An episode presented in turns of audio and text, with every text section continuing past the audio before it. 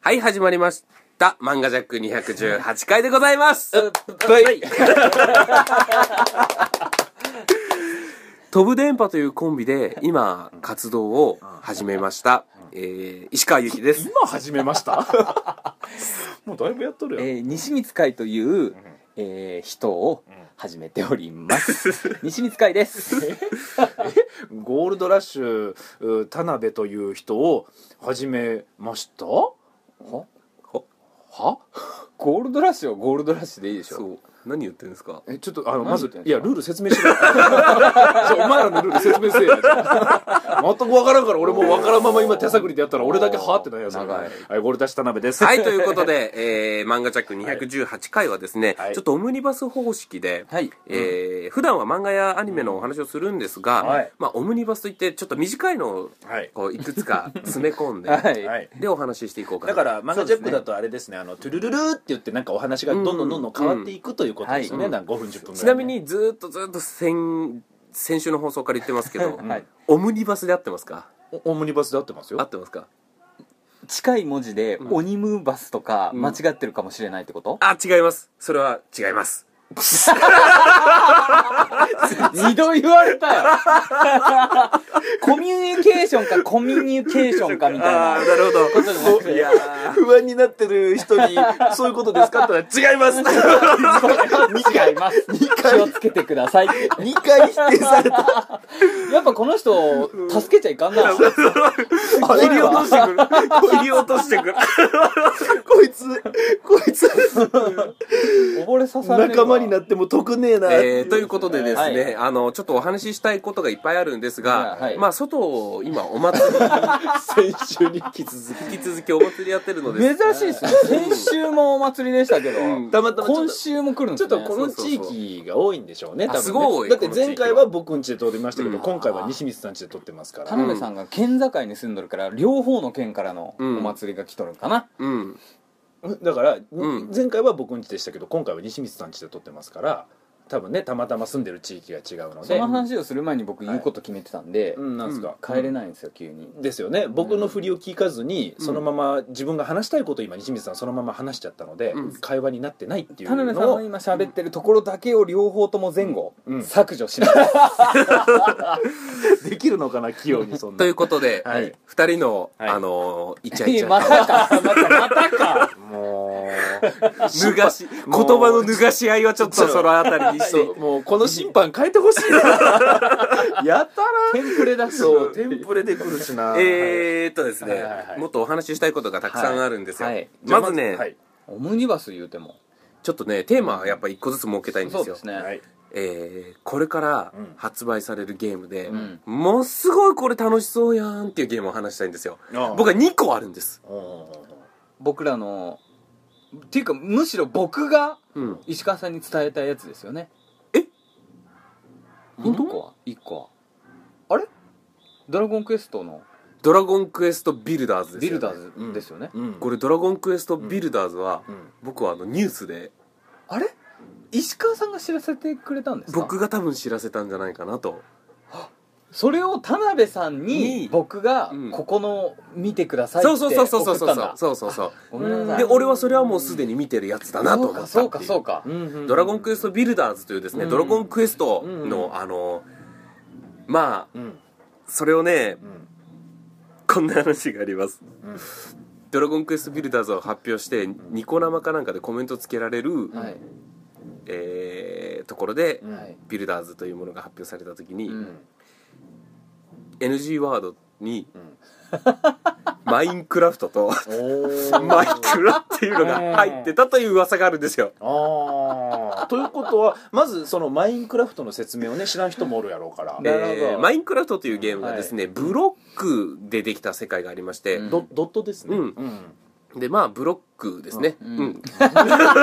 帰ってきた。帰ってきたなどまあで、そのレゴブロみたいな世界そうまそあうゲそうそうームそうゲームだとドットって言われてるけどまあゆブロックのことそでうすそねう、はいはいでそのブロックをいろいろ組み立てたりとかして、自分のまあお家を作れたりとか、うんいろんなそまあうです自由な発想でいろんなものが作れると、うんで1個例えば木のブロックを壊したら、そのブロッ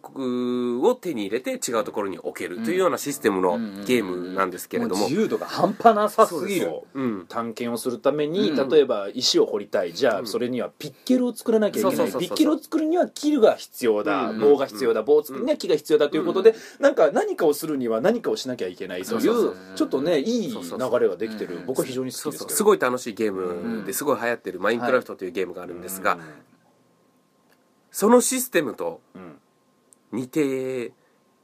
まあ、ジャンルが一緒そうそうってそうそういうことなんですよねそ新しいうジャンルを今うんマインクラフトがうん作ったから、そうなんですよそれに付随するジャンルが全部パクリだって言われちゃうんですよね、そうなんですよだから今言ったように「ドラゴンクエスト」の世界で、うん例えば、えっと、モンスターを倒す剣を作るには、うんうんまずその材料となる木を用意しなきゃいけないそうそうそうそとうかそのシステムがまず似てるのと、うん世界がそのドットでできてるっていう、うんブロックでできてるっていうところのこの2つがうん「ドラゴンクエストビルダーズっていうものに、」にあるので、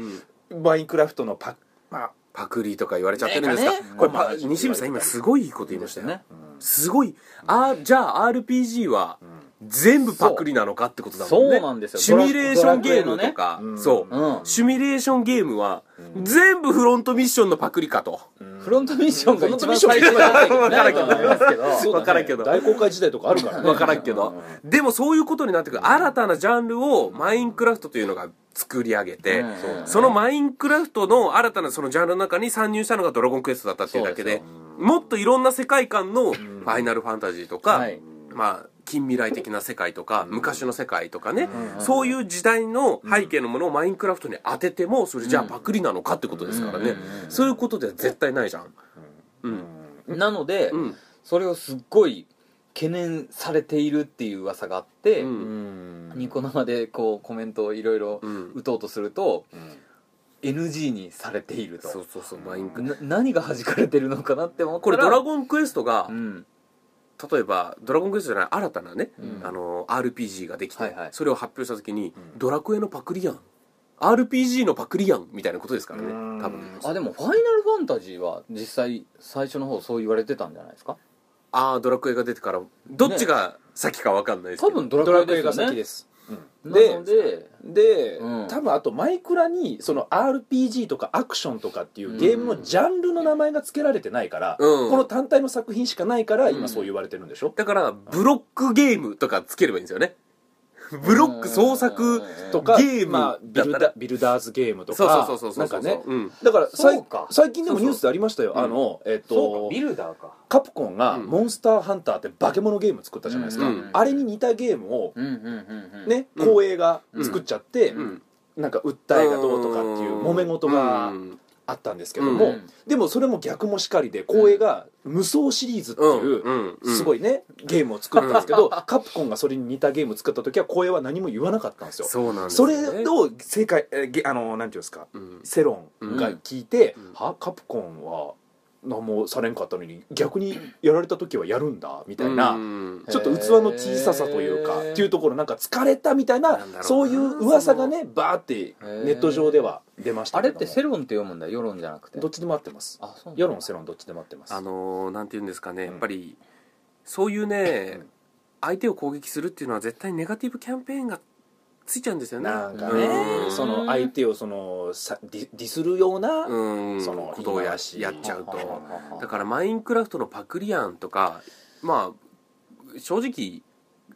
僕は関係ないですからねそ そのそれそれを言う人で何っていそううそれを言う人ってうんマインクラフトのことすごい好きな人なんでしょうけど、んそれって結局マイクラのこともダメにしとるからね、うんドラクエファンからしたらう「んえマイクラ好きな人ってそういうこと言うんだマイクラってそういうゲームなんだ」って結局なっちゃうからね、うん、だからマイナスどっちにも得がない発言なんですこれよねもろマインクラフトやんって思ってもいいと思いますよだってそうそうそそうれそうはジャンル一緒ですからっていうねそうそうそうそうではっきり言って僕から僕から言わせると僕個人の意見ですよ、マインクラフトよりもマインクラフトの世界にドラクエの世界がついた方が俺はとっつきやすい、うん俺はうーんはっきり言ってうモンスターがよくわからんゾンビなんかよりもんスライムだった方が馴染み俺のあはる方ねうんやっぱり俺はとっつきやすいなるほどなるほどちなみにマインクラフトってん一般人が自分で楽しめるようにうん作ったゲームなんですよねもともと確一か元々般人がそうあのそうそうですよ、すっげえうんそれが流行っちゃってへ今え億万長者ですよねだからすごいなだから新たなジャンルを作り上げたからやっぱすごいんですよねゼロから1にする人ってやっぱりすごいですよいや何がいいってパソコン版だと、うんあの無限なんですよやれるワールドが、うーんあの行き着かないです端に行かないので、うんプレステ版僕ら今田辺さんと一緒にやってるんですけど、うん限界があるか限界がらあるんですよね、その中であこれないんだとか、うん行きたいところがないんだなんですけど、パソコン版やばいですよ田辺さん、うん超遠くまで行ってうん戻ってこれなくなった、うんあのー悲壮感と、うんこのワクワ クそれも一緒に来るからなるほなるどほどマインクラフト、うんそうかマインクラフトはね、ん面白いと思ったんですけどもね、うんその僕が、うんこここうだったらなこここうだったらなっていうのが、うんその「ドラゴンクエストビルダーズ」には全部あるんでいすやよもう今後そういうの出てくるんじゃないですか多分それが今アプリゲームの世界でいっぱいあったでしょ一時期うん多分それの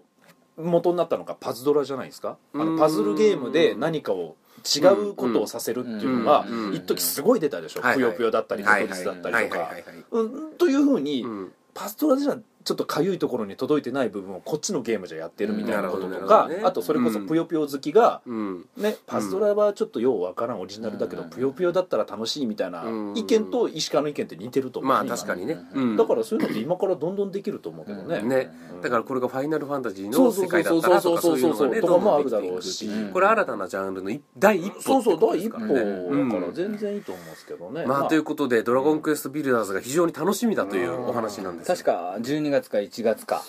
あそんなもん近これいぐらに出ますよなるほどあただドラクエの得意うのん 発売延期がね、なるほどね、うんそっかいやあるんでしょ僕らも楽しみですよねぜひみんなで買ってうんやりましょこれはそうねですう、ね筐体は何ですかえっとプレステ3プレステう4んプレステ4だったと思う確か、安くなったから買いますかうん、プレステ 4? 4俺はまだ3で満足できあちゃうれじゃあ僕も今あるし3うん僕もいいか田な辺さんはプレイステーションがあるからあの CD 入んないですトバルナンバーワンをいや僕わかんないですその ゲームやってないあとプレイステーション持ってなバーいチャルバーチャバーチャファイターのカクッカクの最初 KO いやその言い方はスーファミもそうだからあそうかそういやもう、そうですね ということで、えっと、ドラゴンクエストビルダーズ出たらぜひみんなでやりましょうはい、それがまず一つ目っていうことですよね、もうとにかくこの3人はマインクラフトをうんもうやりまくってるので、うんあのドラクエのせそのビルダーズもね多分最初はスッと入れるよね、うんシステム的には、なるほどはいはいはいもう一個何ですか石川さんがやりたいものそう、はいがあるとはいこれはドラゴンクエストビルダーズとうもう一個これはい言っていいですかもうちょっと時間あれですかえあもうもうもうちょっとで巻きで巻きでいいですかそうですアねプリゲームでおうこれ田辺さんははすげえテンション上がると思うんですけど、ん、何でしょうかアプリゲームにうんついにポケモンが参入します、でえ今知らなかもっいたんだや今ももうありますけどあれじゃないんですかえっと、はいすあのーまあこれは僕は聞いた話み実際に見てもないし、うん聞いた話だけだと、うんうんえっと、携帯電話にうん本当にリアルリアルの世界でポケモンたちが現れるでうわそれがだからうんうんあのー時計とかにも連動してて、う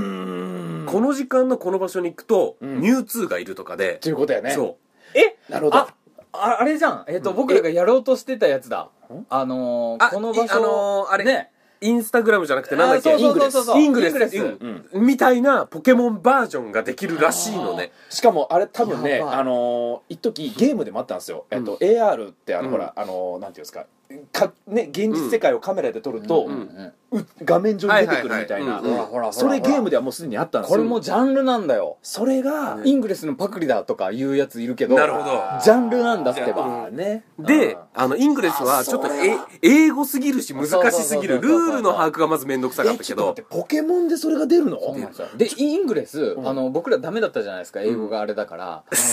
でも友達がめっちゃ面白いっていやみんな面いや白いみんな面白いって言ってるよイングレスは、だから僕らが英語があれだから 全然ダメだっただけそうでですねイングレスすっげえ面白いんですよ、あね、と、あの、幾何学的すぎて、そう僕そうそうそはうとっつきにくかったんですけど、それがポケモンだったり、妖怪ウォッチも出てくると思うんですよ、そのうちねな。るほどわかんないですけど。いやちょっとそれはいいなえでも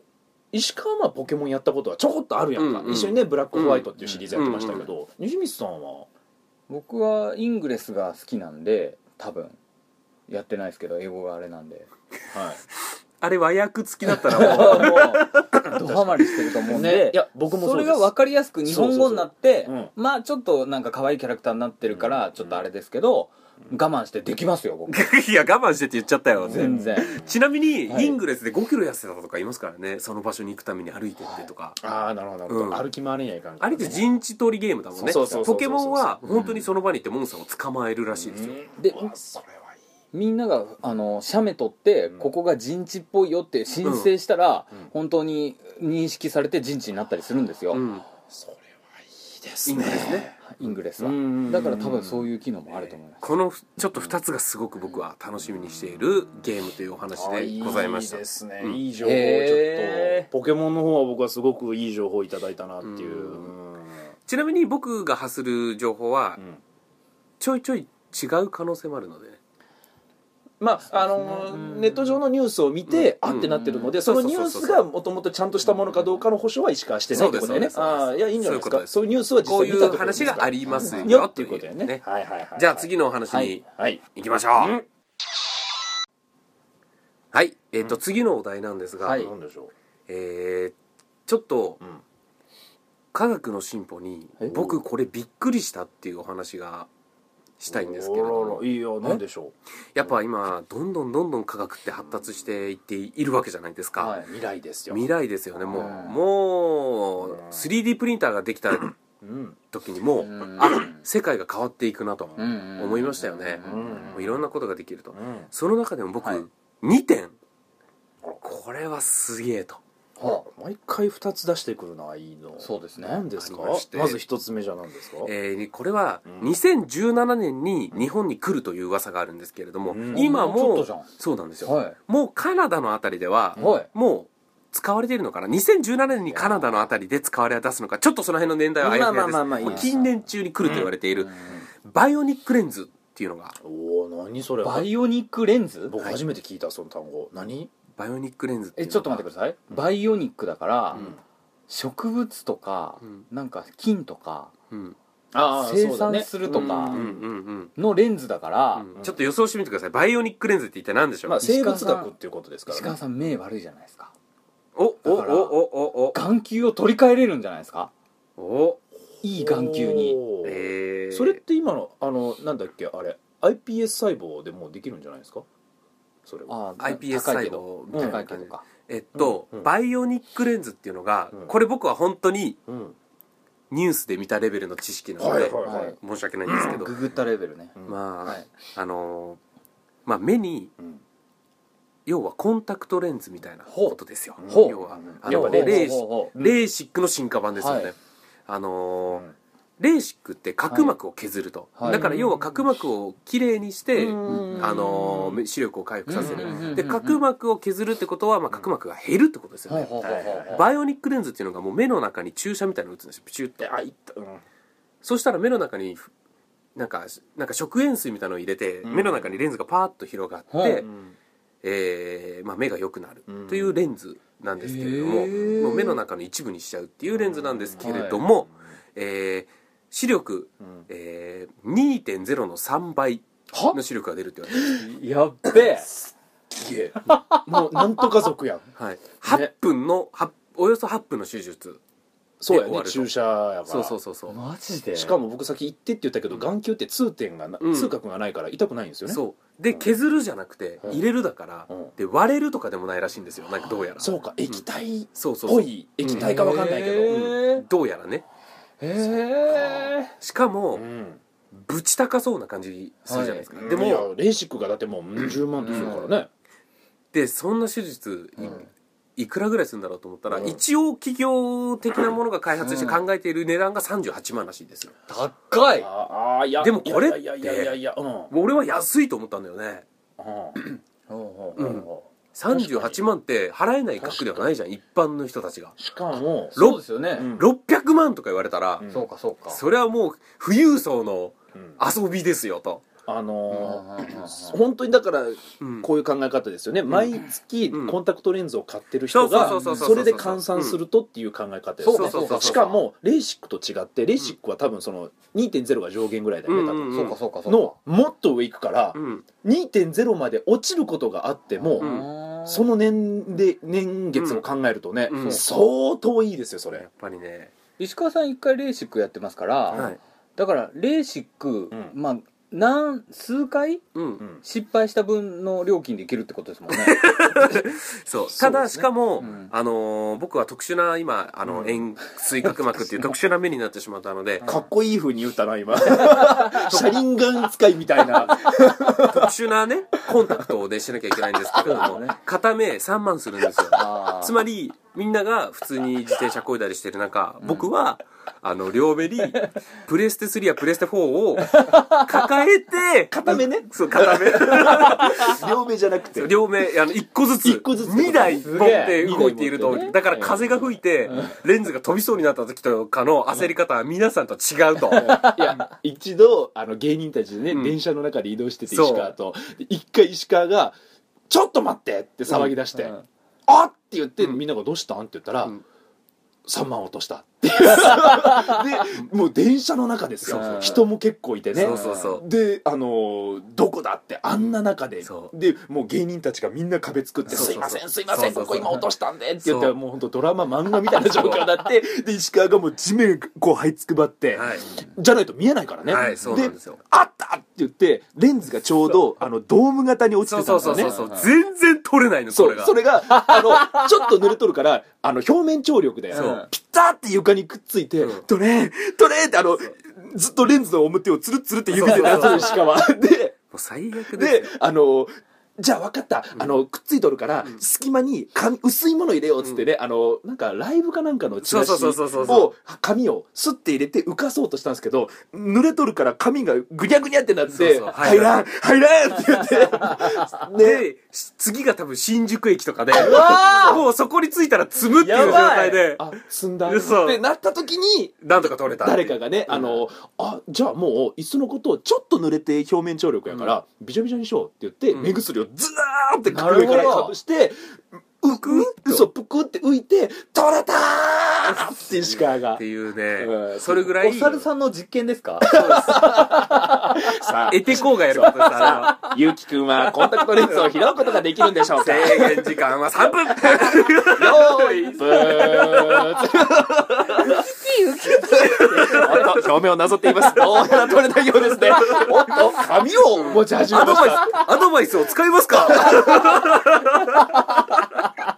じゃないっすよ。そんな状況じゃなかったよね、あれ。よかったですよっていうので、はいもう一個はい。いいですかなんでしょう僕これ画期的だなとか。うん。びっくりしましたなんよでしょうか。これ中学生が発明したんですよとある中学生がねニュースで聞いたかも、その。あ、どうぞ。え田辺さん予想は何ですかいやいや、おあの、ものは何ですかじゃあいや、僕、ごめんなさい。それを、中学生がすごい発明をしたっていうニュースだけを、あの、聞いたんですよ。じゃあ何かどうかもわからんとうん全くわかんないです。ああ僕も聞いたそう、なんかあね、じ中ゃあ学生が、なんでしょうええもう一回ヒントください中学生が発明した、はいびっくりするぐらいこれはいいなんだっえー、っけ、となねんだっけがんをすぐ発見するやつじゃないですか何それバリウム飲まなくていいのじゃあがんがもう数秒でわかるのを発見しちゃったんですよねそう高だ校生か誰かがそうだそうだそう学生はああーそうそうそうれそう何それ俺そっち知らないなんかピーって当てるだけでもうわかるみたいなで確率が 99. 点何パーセント当たるって、うんえそれどこに行きゃや るだから早期発見どころじゃないんだよねねもう絶対にあやよ予防ができるっていうそれ億万長者だよだから、うんそれをもう3年に1回ピッてやれば、んあ大丈夫だとか、んあえもうそれはもやうばい売っすね売ってるのいやあのそう商品化はされてないと思うけどいやまだ今開発されたばっかりですから、うん多分今後商品化になるんじゃないですか、じゃ自分でギャンがんを調べられる時期、うんあの時代が来るってこと、うんただ、うんなんか「ゴルゴ13」みたいなイメージで儲けない人が出てくるから、うんあいつ始末してくれとか出てくるんじゃないかって思ってます、うん石川ちょっと今の翻訳してもらっていいえっとう「ゴルゴ13」をんうん僕はよく読みましたあ あ、じゃあ、俺が分かってることと一緒のところまで石川 石川も分かってないんだね。ごめんごめん。ふ、蓋をかけたね、石川に 今。いやガソリンがいらない車は開発した人が殺されるとかあるんですよあ、ゴルゴ13のあ方ーガソリンなるほのどおあ王とかなるが、ほどに。え、本当なら、あの、お石油王とかそうがそうそ石の油王とかがお金儲けができなく売れなくなっちゃうからそめっちゃ困るから、うんあいつを殺せって言って事前に、今だって iPhone の、うんえー iOS9 はいっていうのがアップデートで、はいえー来ましたけれども、はいはいえー iOS9 にすると、iPhone5S 以上のものですと、うん広告ブロックっていうアプリが利用できるようになるんですよそうなるとアフィリエイト税がもうどうするかっていう問題が出てきてますよねえ、それってバナーもばあのほとんどのものがもうカット、おおそれそうめっちゃいい。ただ嫌な人もいるでしょうねそうだからアフィリエイト税をどうするんだっていうあー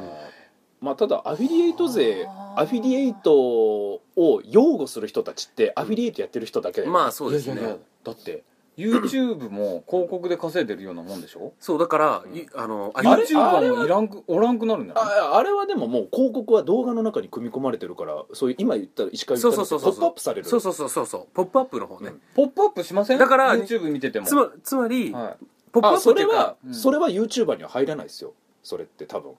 あ YouTube 動画にはじゃあ広告が出るってことねえっと広告を出したい人が YouTube にお金払ってるだけだから多分はははうん、そうそうそうあれは ちゃんとちゃんとした正規の手続きで広告って動画を流してるから、うんだからスキあッじプゃもあできますあれはスキップできないんだあの5秒は見なきゃいけないそうそうそうあそうそうあれは YouTube あれを外してほしい、ねあれはもう YouTube のそものだからそうそうそうそうだからカイ君が例えばエロ動画見るために、うんなんかあのいろんなサイトを飛びまくると思うんだけどそういう時に、うんうんうんあのいきなりポンとうんうんうんエロいのが出てくるでしょはいはいはいはいああいうのが消せると西見さんいつも、うん、はいい何でしたっけなんかああれえ上が っと、う裏うえあれー、裏上げ下げ毎回笑っちゃうんだよな